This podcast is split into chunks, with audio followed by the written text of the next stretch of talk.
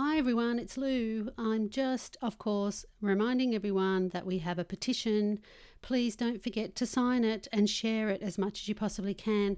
Unbelievably, as I'm speaking to you right now, there is over 10,700 signatures, but we can get more. We know there's way, way more people who want collaborative, proactive solutions to come to Australia and be embedded in Australian schools to save kids' lives, to change kids' lives, to make things better for our kids.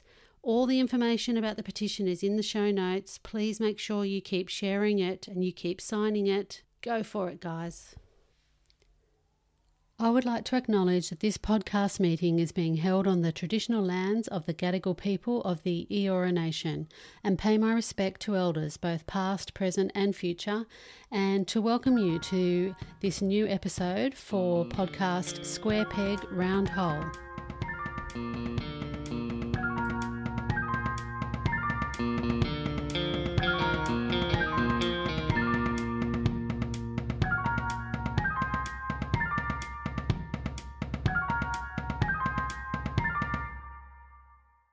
Welcome to Square Peg Round Hole, the podcast where we discuss diversity and how to embrace our neurodivergent kids at home, at school, and in the workplace.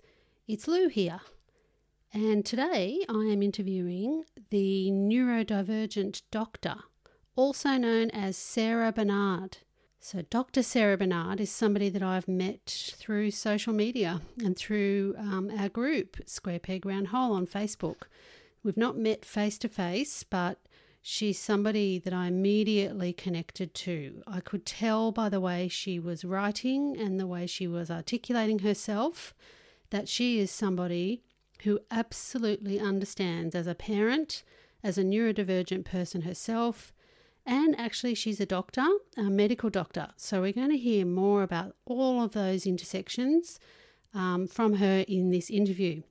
Today we're going to hear all about Sarah, her life growing up. She actually writes amazing blogs, which I have shared before, but she's going to tell us about the reasoning behind those those blogs and why she decided to write them. One of the things that Sarah is really passionate about is things like talking about autistic play, ableist school reports and letters from the school, which I know we all will relate to, and then, of course, the good old topic of behaviorism. So we delve into that as well, and she has lots of fantastic ideas about that. We touch on her job as a geriatrician, and we even get, got to talking about the Disability and the Aged Care Royal Commissions. So we covered a lot of ground. We talk about um, Western Australia advocacy, and with that, I want to just let everybody know that Sarah is part of a group that has been started for WA members of Square Peg Round Hole. The parent who is administering the group is um, Simone Wheatley, and she and Sarah and a number of other really fabulous um, people in WA are just forming a small group that's going to get together and talk about how uh, they can hold the WA government and education minister to account for delivering um, an improved education offering for students with disabilities in Western Australia. So that's really exciting, and there'll be there's more information about that on the Facebook group. And feel free, if you are in WA listening to this podcast today, to get in touch either with me or in the group, in the Facebook group, and find out more about that group because they're just starting up and there's a lot of really good people who are there to support them, and I hope that they can make a difference for all the WA students. And I think now, with that, it's time for us to actually chat to Dr. Sarah Bernard. Welcome to the podcast to the neurodivergent doctor, also known as Sarah Bernard. Thank you. It's wonderful to be here. Thank you so much for joining me today. Sarah, let's just start. You happy with that? okay. So, the first one is all about animals. So, what is your favorite animal, Sarah, and why is that your favorite? Oh, I love that question. Um, so, so it's got to be the gecko. I've had a real love for geckos ever since I was a kid. Um, we used to find them in our house and garden, and my parents taught me and my siblings to really respect them and you know make sure we didn't hurt them. And they they taught us it was lucky to have them in our house because they help us by eating flies and mozzies. Um, and I just love them also because they're tiny and beautifully detailed to look at. It's so cute. And I just love the pattern of how they move their bodies and climb. And I also just think it's amazing how they can lose their tails on purpose to trick predators. I just think that is very, very cool. Wow. Mm-hmm. I didn't know they did that. I yes. thought they might camouflage themselves, but yeah, they oh, can wow. camouflage as well, like change their color. But um, yeah, they can drop their tails, or at least some of them can. If a, if a bird's awesome. attacking them or something, yeah, it's so cool, and then it can grow back again. Gosh, I've had some interesting animals that people have said, but that oh, one's, pretty quirky. That's awesome. Thanks. I remember seeing them when I lived in Thailand many, many, many years ago. But do you have them in Perth? Yes, yes, we do. Um, they're pretty tiny, or the ones the ones in Perth are like very tiny um, mm. and sort of sandy coloured, and they camouflage beautifully with trees and and the walls of houses and things. So yeah, I just oh, love when I can come across them. Awesome! Oh, that was really good. And the next question is serious. Um, it's about you telling us about one thing that you could change in the world. What would that be, Sarah, and why would you choose to change that one thing? Well, that is a tough question because hasn't there just been so much happening in the world lately that I think we'd all love to change? Um, so, you know, even beginning to pick one is a challenge, but maybe one thing I'd really like to change is the way the world just accepts not being excellent for autistic and neurodivergent people. And actually, for all disabled people, you know, wherever we go, whether it's school or starting a new job or going to a doctor's appointment, we're just not surprised, I think, if our needs haven't been thought about. And that's everything, you know, from not having physical access to a lot of businesses and facilities for wheelchair users to things like sensory overload for neurodivergent mm. people from too much noise or, you know, communication barriers from not being given enough time to process verbal instructions. Um, and mm. you know it's wild because that stuff is so easy and inexpensive to fix but it makes real barriers to autistic, neurodivergent, and disabled people. So I want that mm. to end because it's not hard, I think, to include us and consider us from the start. Um, and I'd like us to be able to expect an excellent experience, you know, everywhere we go. Yeah. Um, yeah. And and I think maybe this is also a bit of a sneaky one thing to ask for because what's key to it is that um, to make it a reality, we'd also have to reduce things like racism and sexism and all the other disadvantages that exist because they're also in- interlinked and you can't work on one effectively unless you work on them all. And that's absolutely what I want to. So maybe I've hidden a lot mm. of extras in my one thing. Sorry. I hope that's they not. Con- uh, no, don't apologize. That's wonderful and mm-hmm. makes me really think about the fact that they all have very common themes, don't they, of mm-hmm. othering and distancing and division. Absolutely. Okay, let's go to the next question. This is about you telling us about you and your family and your life growing up and how you found yourself doing what you are doing today and how that connects or aligns with the concept of the square peg trying to fit into the round hole. Yeah, absolutely. Um, so, so my life growing up, I actually have really vivid memories, um, which is part of my autistic neurology, and my memories go back to when I was very young. Like I can remember things from when I was under two years old, and I'm really lucky actually because I had a pretty great early childhood um, and home life, and I know not everyone has that, but I felt really, I felt really understood and cherished by my parents and my mum, especially who encouraged mine and my siblings' interests and passions. Um, and for me, those were things like, even from a young age, things like science and nature and social justice and creative writing. So that was my early childhood and home life. So so i think relating to your concept i was really like a square peg but in a square hole.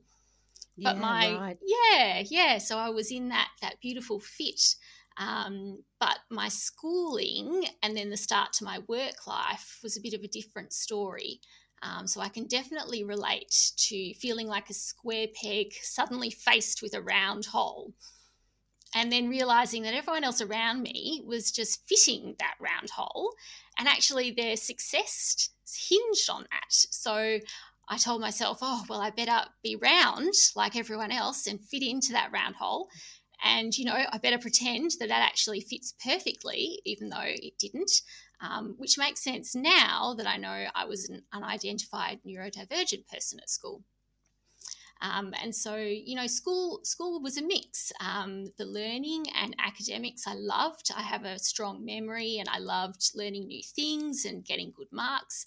Um, but there was also this social world at school, and I could never put my finger on why. But I never really felt safe to be myself, and I wasn't bullied, but the social rules of the playground and friendships, they just seemed so confusing to me. And I always felt like I was scrambling to keep up or scrambling to understand how the other kids knew, you know, they just knew what was cool versus what would get you teased.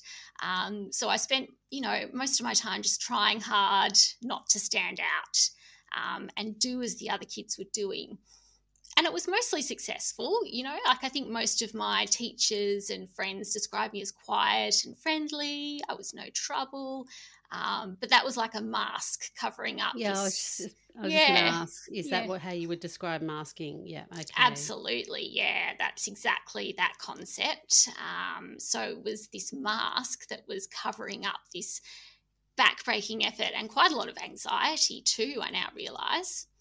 Um, so yeah, so that was very hard. Um, but the saving grace for me, I think, was that I had one or two close friends. Um, and we gravitated towards each other, I think, because we shared similar interests. And when those friendships continued into adulthood, it turned out those friends were also unidentified neurodivergent people. So, so we found each other, um, and I think we often have a knack for that, right? Um, Yeah. yeah, Yeah, I see that a lot. Yeah, yeah. Mm-hmm. Oh, well, that's good. So, Yeah. although you've been through a lot of the um, questioning and the difficulties that we hear expressed today still by young people, you managed to get yourself through that and come through the other end. When did you discover that you were also neurodivergent? Yeah, so so I think that um, relates to my life um, in my early career stage and starting, you know, life and starting a family. Um, so so being quite sciencey, I decided I wanted to study medicine, and off I went to medical school. And I really did Mm. love learning and becoming a doctor, but you know, I still had that struggle of the social world and office politics was really hard for me, as well as planning an organisation. It just seemed to take me so much more time and effort, which I now know was due to executive dysfunction. But at the time, I thought I just maybe wasn't doing it right or needed to try harder. And, Mm. you know, I got married, and my husband and I had our first child. And it was when I was pregnant um, with our second child and starting my second lot of maternity leave that my first child was identified as autistic. Okay. Yeah, and that was, you know, huge because even though I was a doctor, medical school had taught me almost nothing about autism or disability, which is so sad. Um, yeah. And all I had was a lot of stereotypes. And I cringe now to think how inaccurate my ideas were. Um, and so that's what made me initially very frightened for how my child was going to navigate life and have a good life as an autistic person. Um, and so I was really lucky that I quickly discovered the autistic community online, these, you know, brilliant autistic adults that were writing blogs. And, you know, I dove deep into studying and learning from them. And thank goodness they were there ready to show me that, you know, being autistic is beautiful. Um, and a valid way of being. And and so it wasn't long after that that my second child was identified as autistic, and then seeing their autistic ways, I was finally able to recognize myself. Wow. Okay. Yeah.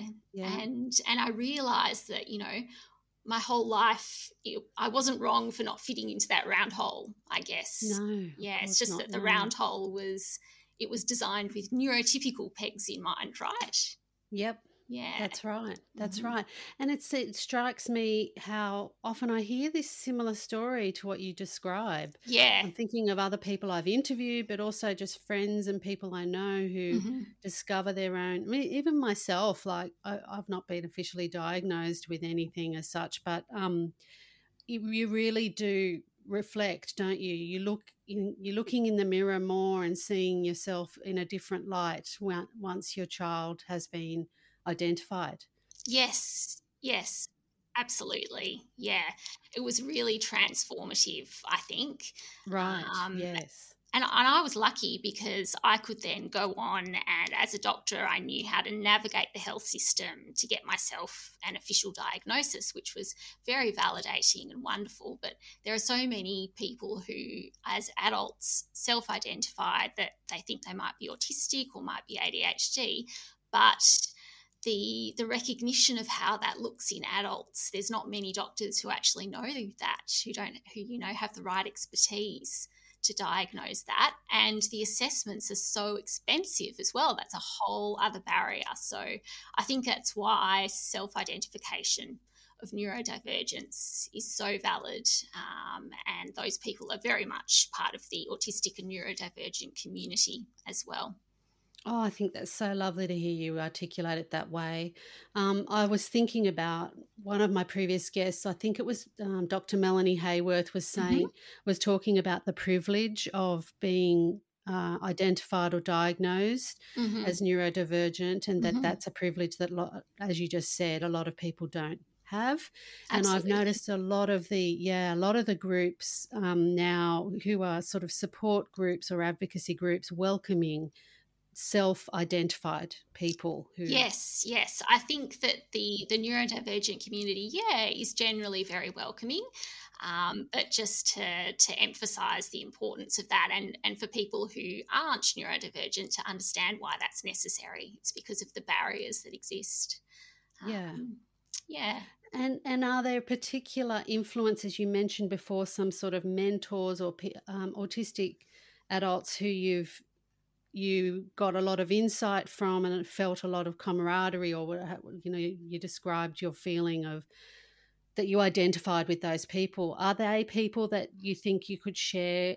Yeah, absolutely. Um, and I think that's a you know a great question. Um, and I can think of two um, really influential ones. So um, get ready to be excited if you look them up and see see what they've got to say. Um, so Dr. Mary Doherty is Oh, got to be okay. one of my idols. Yeah, um, and and I'm lucky enough to have her as a mentor too. So she's an autistic anaesthetist living in Ireland, and she Oh. founded the group Autistic Doctors International, which I'm a member oh, of. wow. Yes, yes. Um, so there's well over 400 members now.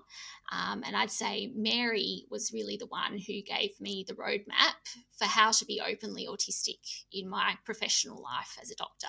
And that's been so key to my happiness um, and authenticity. Oh. Oh, that's wonderful. Oh, well, I will be sharing whatever I can find on Dr. Mary Doherty because there could be other people out there that would need to to to follow her.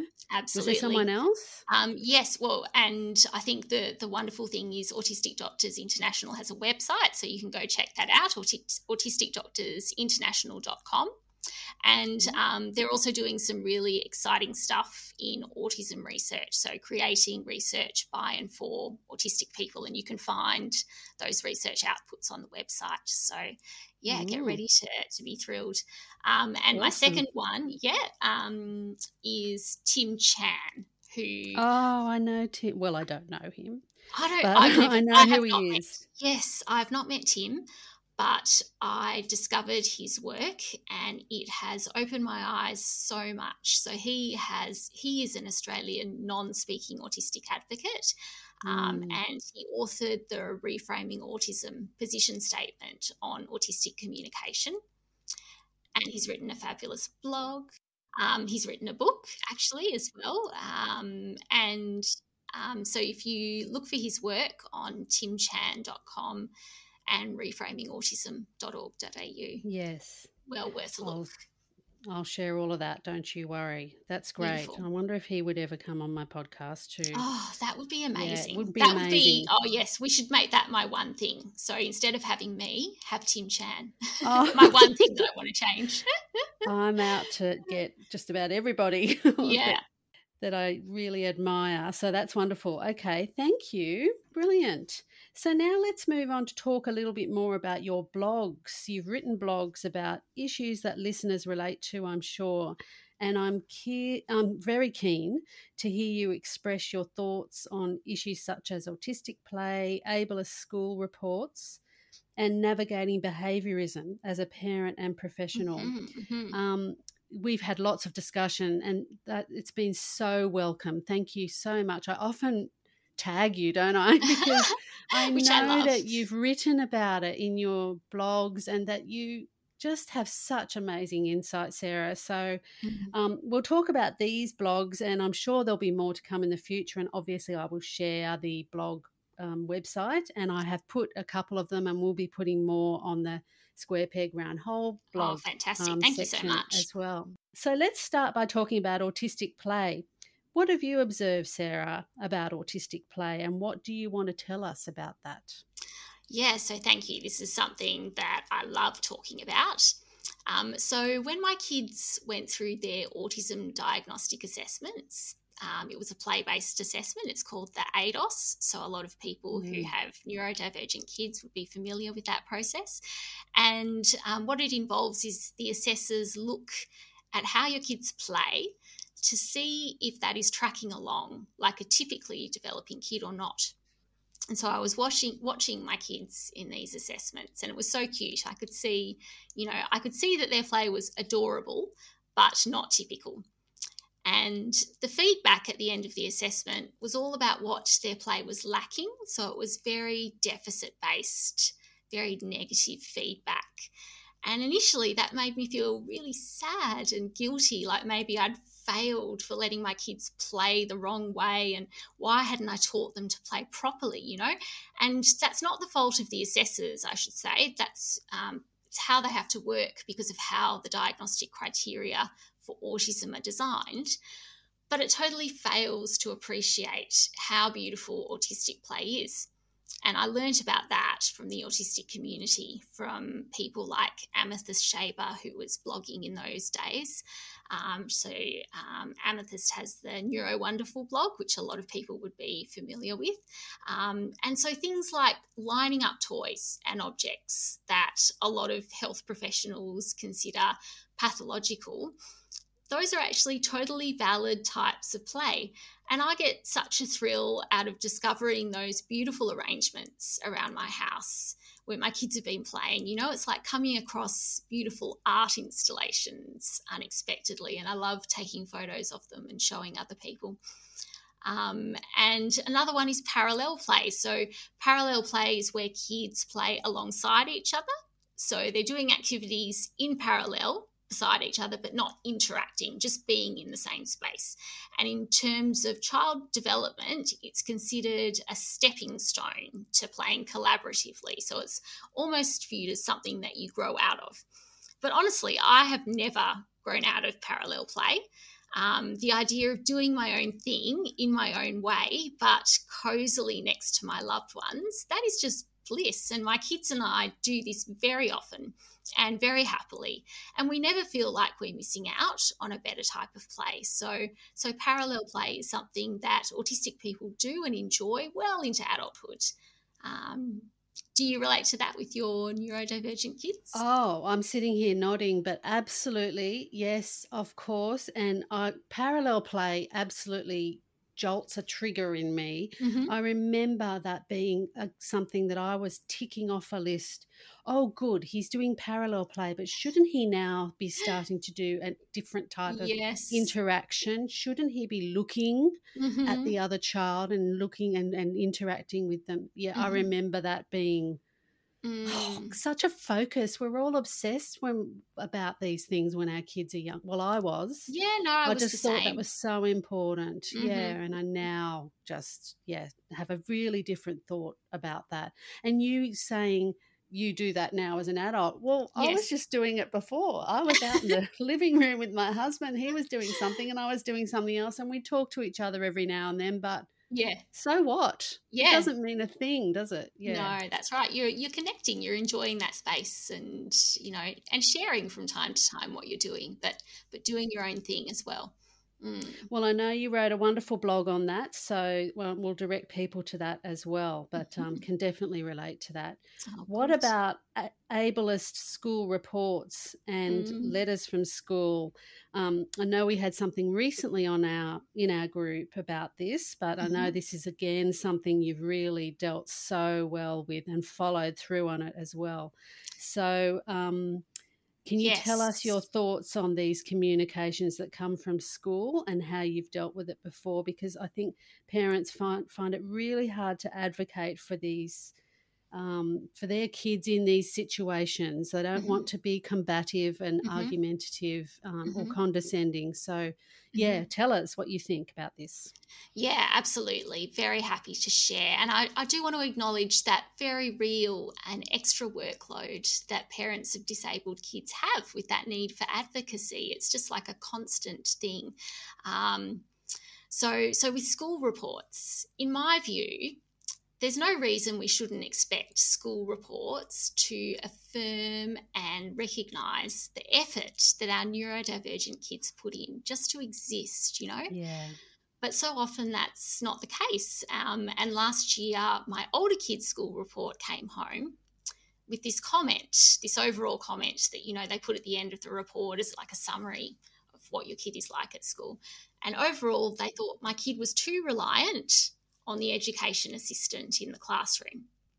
And they didn't want my kid to rely so much on help. They wanted my kid to instead persevere when challenged. That was the, what they said. Um, and I read that, you know, persevere when challenged. And, and on the face of it, maybe it sounds like a good thing. Like, yes, we all want to persevere with challenges and, and learn and, and, you know, be encouraged to try things. But I just thought, you have no idea. Every second of every day is challenge and perseverance for my kid. Um, and when they ask for assistance, it's not laziness or not embracing a challenge, it's because the task is inaccessible, it's self advocacy. So I challenged the comment, and the way I did it was by saying, Hey, if my kid's disability was physical, instead of neurocognitive. So let's say if my kid was a wheelchair user, you wouldn't be saying, oh, your kid is overall too reliant on their wheelchair and ramps around the school, and we'd like them to persevere when challenged with walking up the stairs. Right? You would be able to see straight away the ableism in that comment. And so I asked the school to take my kids' access needs just as seriously as the access needs of a person with a physical disability and that helped them understand um, where the problem was. And after a lot of persistence and, and advocating up the chain, um, and I think one of the great things about autistic people is we tend to be very persistent and not let things go when we know what the right thing is. Um, so I kept advocating and eventually was successful in getting that comment removed from my child's report. Um, so good. I remember mm. you sharing it once that had happened. It took you a little while, didn't it? it took it you, did. you had to yeah, like you say, persistence it pays off. It was and definitely an experience. You, yes, yeah. I know it's so hard, and this is, I guess, I feel like I'm always asking this, but working as a team, it's very, very hard. How did you find that? Um, oh, terribly, terribly difficult to navigate. Um, and I'm, I'm sure I don't get the balance right sometimes. Um, but I guess, you know, I really, I do try very hard to give positive feedback wherever it's possible. Um, and you know, all teachers have got strengths um, with the way that they teach, so you can find those and and really you know encourage and and validate validate how hard being a teacher is as well. You know, like I have so much respect for how difficult and underappreciated their work is. So I make sure that they know that. Um, but but yeah, you do have to be firm, don't you? You have to take a stand when you absolutely do when your kids' mm. needs are being ignored. Yeah.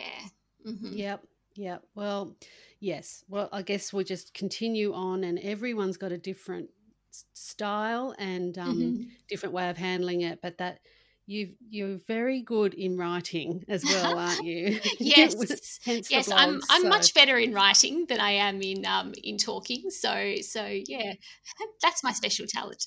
I guess reaching out to people like people have been doing on a, in our group, uh, which is in writing, and it gets you um, some good advice from people like yourself. So thank you very much for helping people in no the group, worries. Yeah. other parents. It's very, very kind of you. I love doing um, it. Yeah, I know you do, and that's why I just uh, you were such a brilliant find. So, what about let's talk about behaviorism? Oh, my favorite mm. topic. Mm. Tell us about your thoughts on reward charts, detentions, and suspensions. How do you navigate the problem of behaviorism? Mm, great question. Um, so, you're right, it's behaviorism that underlies all those things. And the problem, I think, is behaviorism is just too simplistic. Um, too simplistic for real humans. The central concept is this thing called operant conditioning theory, which is this quite old fashioned idea in psychiatry that says human behavior is intentional and it depends on the person's interaction with their environment. So, behaviorism uh, which underlies, I should say, a lot of the, the things like positive behaviour support, which are the behaviour strategies used in a lot of schools. It says that if you want to change behaviour, student behaviour, all you need to do is manipulate things like rewards and punishments. And while it's true that we do all learn from the consequences of our behaviour, we can all relate to that idea, humans are just more complex than rewards and punishments. And you can't ethically just punish people if their behavior is a result of distress or seeking yep. to get a need met. And likewise, you shouldn't be rewarding people to get them to do things that are actually painful for them. That's not ethical. So, so to give a child a reward chart, say, where they get a tick for sitting quietly in class, or they get a cross or a negative consequence for getting out of their seat without permission, it considers nothing about the meaning of the behavior. What is underlying that? Like, what if they're getting up because they need to go to the toilet, or sitting is painful because they have different sensory needs, or they're trying to get help? You don't punish those things, you communicate and you problem solve with the child. And I think suspensions and detentions, they're just another type of behaviorist punishment, right? And they, mm. they send the message to kids and the whole community it's okay for us to exclude you rather than meet your needs. And that's that's just not okay. Whereas i think you know the secret of great teachers is like the opposite of behaviorism. And what great teachers show us time and again is their greatness and their results come from fostering relationships and making their students feel secure by responding to their individual needs you know Mm. Every time we've had a brilliant teacher, that's been the secret, not reward charts. And the brilliant teacher, do you think in, that they have an understanding of this concept of behaviorism versus sort of respectful um, treatment for their, you know, to the for the person's new different neurology? Do you yeah, think, how, I think, how deep do you think their understanding is? I wonder. I wonder if it's just innate or the way that mm. people have learnt to interact um, in their own families, or maybe they have actually got um, some experience and understanding of neurodivergence mm. and disability, and and the way that the social model of disability underpins that. You know, making sure needs are met. Um, so mm. yeah, it's a great question. Mm. Yeah, I guess we it's every everyone's an individual and every situation's different. But if you think of our own experience, I mean, I know that's part of our my family's story is that was my husband actually who made that discovery um, or had that kind of moment of well this isn't working so we need to try something that sort of goes against the way we were all brought up and our, our thinking about what motivates a child to behave a certain way. We just got to, throw that out the window and try this. So I guess everyone's on a different um, path and a different part of their own moment for realizing what's going on. Yeah. It's interesting. Have you had much uh, problem at school other than, you know, getting a good teacher or not a good teacher? But have you had to explain the concept of behaviorism to your schools? I mean, I think maybe the way I've approached it so far is I've used concrete examples like that, like the school report, that you know are there in front of us and and are relevant to what's happening at the time and then talk about the access needs that underpin the problem that's happening at the time. Um, but i'd love to see i'd love to see more understanding and teaching in education in general about different options to behaviorism and and the fact that you know all the evidence now is pointing to the fact that behaviorism is actually not even effective you know that the outcomes the outcomes are showing that there's no good evidence to support it. Um, and interestingly, there was a pretty high profile report that came out in the UK recently that recommended downscaling its use positive behaviour support. So that was quite gratifying to see. Oh, well. I need to see that. I'm gonna I'm gonna need to see that because I'm gathering so much, trying to gather as much evidence as possible. no worries. I will send it your way. Thank you. Thank you. Mm-hmm. That would be great. Mm-hmm. Um, yes. Well, this is our overarching, one of our guiding principles, if you like, of, of where we're trying to go as parent advocates. So we mm-hmm. will keep on that journey. Mm-hmm. Now, I want to talk to you a bit more about the intersection or interaction between your neurodivergence or neurodivergence in general mm-hmm. and your profession. I believe you're a geriatrician, is that right? Yes, yes, that's right. That's exactly right. I'm a geriatrician, which is a specialist doctor for older people.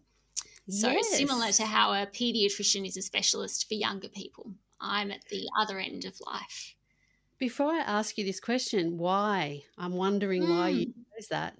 Yeah, it's interesting. Um, so, actually, uh, when you start as an intern in Australia, which is your first year as a doctor, you rotate through different jobs. So you spend, you know, 10 weeks in one specialty and then you move to the next. And the first mm-hmm. specialty that I rotated through was geriatric medicine. Mm-hmm. And I enjoyed it, but I didn't think that it was going to be my career. But interestingly, one of the geriatricians um, who was supervising me said to me, You're going to be a geriatrician. And I was like, nah, nah, no. That's Why did right. they say that to you? I don't know. They must have seen something in me. And so, you know, I kept going through my internship and my um, other early years as a doctor and and I tried doing geriatric medicine again in more senior roles. And each time I just loved it a little bit more. And it's a combination of um, in geriatric medicine, we are very team based. So we don't work in just as a silo as a doctor. We work collaboratively with physiotherapists and occupational therapists and speech therapists. I love that um, because it means that in our specialty, there's not such a hierarchy, if you like. Like it's not the doctor speaking down to everyone else. It's very flattened, where it's team decision making for everything. Um, and I feel reassured by that because I know that you know the decision's not all on me for one thing it's going to be a team decision, and that's always going to be better than one person making all the calls. Um, and and you know, it's just it's nice to get those different perspectives from the different professionals working in the specialty. So I really love that aspect of geriatric mm. medicine, and I think it makes stand out from other specialties.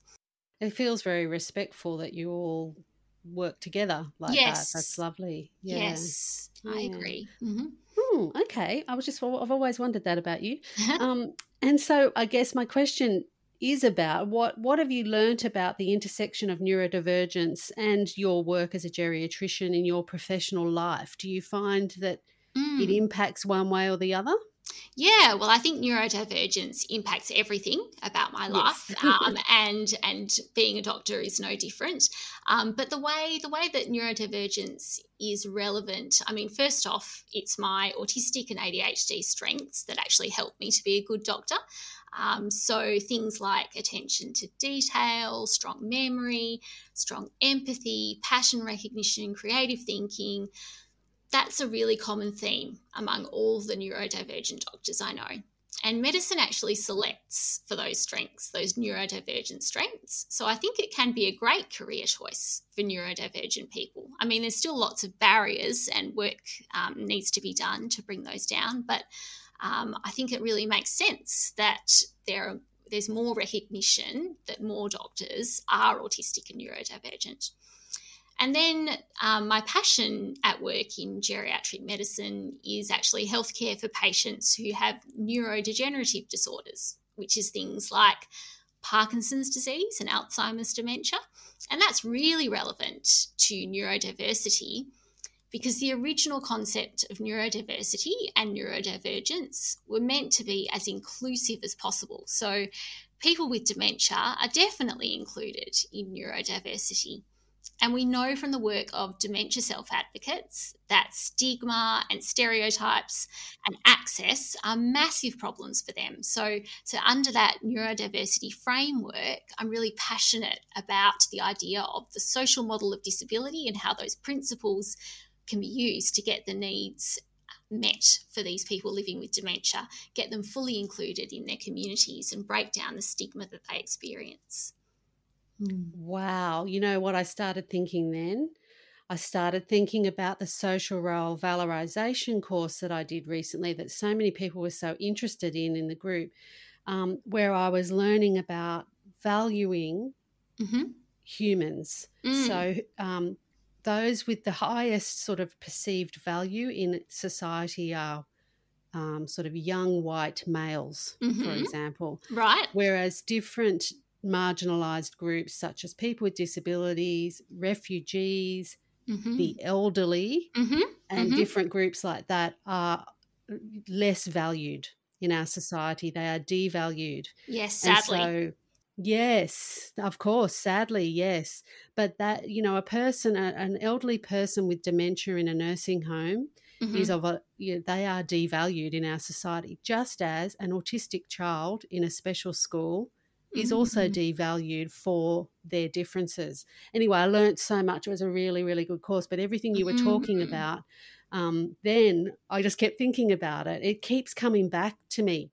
Yeah, well, and of course, we had the Aged Care Royal Commission, which was just before the Disability Royal Commission. And we're seeing so many parallels in the information and evidence that's coming out of that. So I think, you know, the great thing about the Aged Care Royal Commission is that it's been a driver of change in the sector. And so I'm looking forward to the same for disability. Oh, I hope so. I really hope so. oh, yeah. You know, my job is is helping people to put their submissions to the Disability Royal Commission. That's my paid job, but I have already, in the short time I've been doing that, learnt so much, and I really hope you're right about that because um, what I'm hearing that's being reported to the Royal Commission is I'm sure it was the same for the aged care one and the others as well. But it was, yeah, it's very upsetting and something has to change because of that. I knew there would be a connection. You were right. Um, so now let's talk about, we're getting towards the end now, but we can keep going. So let's talk about Western Australia. You live in Perth. Do you live in Perth? Yes, I do. Yes, I live in Perth. Yeah what is needed in Western Australia that would make the education system a more neuro affirming environment for our square peg children. Mm. Do you have ideas of things that WA listeners could do to help the education department in WA become more inclusive? Mm, what a great question. Ah, uh, yes. So, so I think something WA people can do I think we should simply ask for transparency and accountability from our government, including our Minister for Education. And so I'd encourage people, it's pretty easy to do. You can email the WA Minister for Education or the WA Premier, or hop on their social media accounts and make comments because what I'm seeing is a lot of talk and promise of spending to support disabled kids and kids with mental health issues in our school. But what I don't see is the government putting their money where their mouth is and actually publishing school suspension data. And yeah, and I think that's key. You know, we know for a fact from national data on school suspensions and what's coming out with the findings from the Disability Royal Commission is disabled kids are way overrepresented in school suspensions. And that's hard evidence that their access needs are not being met and they're experiencing discrimination. So, so WA doesn't publish their school suspension data regularly like other states do. And that should change because if the government wants to spend our taxes to improve outcomes for school kids, they need to show us the numbers, right? So we should see that high percentage of disabled students who are suspended, we should see that start to come down if their spending is effective, if they're actually putting the money where it needs to go. So I'd wow. say to yep. to WA people and to the gov- WA government, you know, if you want if you want more success for your neurodivergent disabled kids in schools. Like if you want more autistic doctors and less autistic dropouts, publish your data and make sure you're spending smart, not just spending big. And I'm confident. I'm confident they'll listen up if we're persistent and we can hold them hold them accountable to to their promises and to legislation like the Disability Discrimination Act and the Disability Standards for Education, which apply to all schools public and private. So so ask for it. Speak up and ask for it. Yes, I agree. Well, you know, I'm I'm always one for saying please speak up and I speak up so much that I get blocked from places, but um, that's okay. Yeah. Um, what what we'll do is we'll put um, some some links um, to the WA Education Minister and Premier, and so that makes it easier for people to do that. Beautiful. The other thing I would add to that is that recently there was a public hearing at the Disability Royal Commission. Speaking of that again, mm-hmm. where the Western Australian Education Department representative answered questions, gave evidence at this hearing of the Royal Commission, mm-hmm. and it was appalling. Oh. It was oh. appalling. It was re- it was um, revealed that there's still rooms where disabled children are locked away, oh. um, seclusion rooms in WA. Things like that come forward, and this is oh, the sort of thing I think parents listening. If you're in WA and you know for a fact that that was just recently um, mentioned, you know that the suspension data is not being released and there's no link to the spending that's going on. Um, you need to speak up. You need to write to the education minister and hold her accountable for all of these things that you know. You are a taxpayer, you are a voter, and you need to have your say and ask her to justify why these things are still going on. Um, so we will facilitate that, won't we, Sarah? Absolutely. I mean, it goes back to my first wish. We should expect excellence. We shouldn't expect anything less. And, you know, a seclusion room is just so far down the opposite end of what we should be expecting for our precious children in schools. You know, absolutely, we need to speak up about that. So, you know, get on it. yes. Okay, we're on it. We're yeah. on it. The, you know, things can happen, and we can, you know, a lot of people are very interested to get collaborative proactive solutions in the schools in mm, WA as mm-hmm. well. So we can um, ask for that when we communicate with the minister as well. So. Absolutely. Any alternative to these old fashioned behaviourist principles that we know don't work, we've got to we've got to get it out there. So yeah, that would be a fantastic option to try something that's evidence based and is different and and new um, and not based yep. on those old principles. So, yeah. Yes, mm-hmm. yes, let's do it. Mm-hmm. Now, finally, before we finish up, Sarah, mm-hmm. You've been such a wonderful, knowledgeable ally and friend to us all, and we're so glad that you're here um, with us. Can you tell me? I mean, you've given me lots of information already as well, but mm-hmm. what else guides you? Do you have any particular mentors, books, or influences that you haven't mentioned that you'd like to mention? Mm. Um, so, so I guess yes. So I've mentioned the beautiful Dr. Mary Doherty and Tim Chan um, books. I think a wonderful sort of introduction to the idea of neurodiversity is um, the book Neurotribes by Oh, uh, Steve yes, Silberman. yep. So I Yep. definitely recommend that. And um, for those who want to get sort of deeper into the concepts of neurodiversity and how it fits with the disability rights movement, um, what I'm reading at the moment is Neuroqueer Heresies by Nick Walker, which is fantastic, and I'm learning so much. So um, Mm. definitely check those books out if you if you want to learn more and um, hop on to, to social media and find autistic people to follow there's so many now Yeah. um, look for the work of autistic researchers in journals for education and and in medicine and psychiatry um, because that's where all the great change is happening Oh, how exciting. All Mm. right. Well, I will definitely list those two books. So, anything else you want to say? Or no i think that's oh, gosh we covered a lot haven't we we have, we usually do. yeah it's wonderful well, then, if you feel you've said everything, I just want to thank you very much for being on the podcast and for all your contributions to our community. And hopefully, one day we will meet face to face. Mm, yes, that would be wonderful. Thank you so much for having me, Lou. It's been a pleasure. You're welcome. I'll sign us off now. Thank you very much, Sarah. Thank you.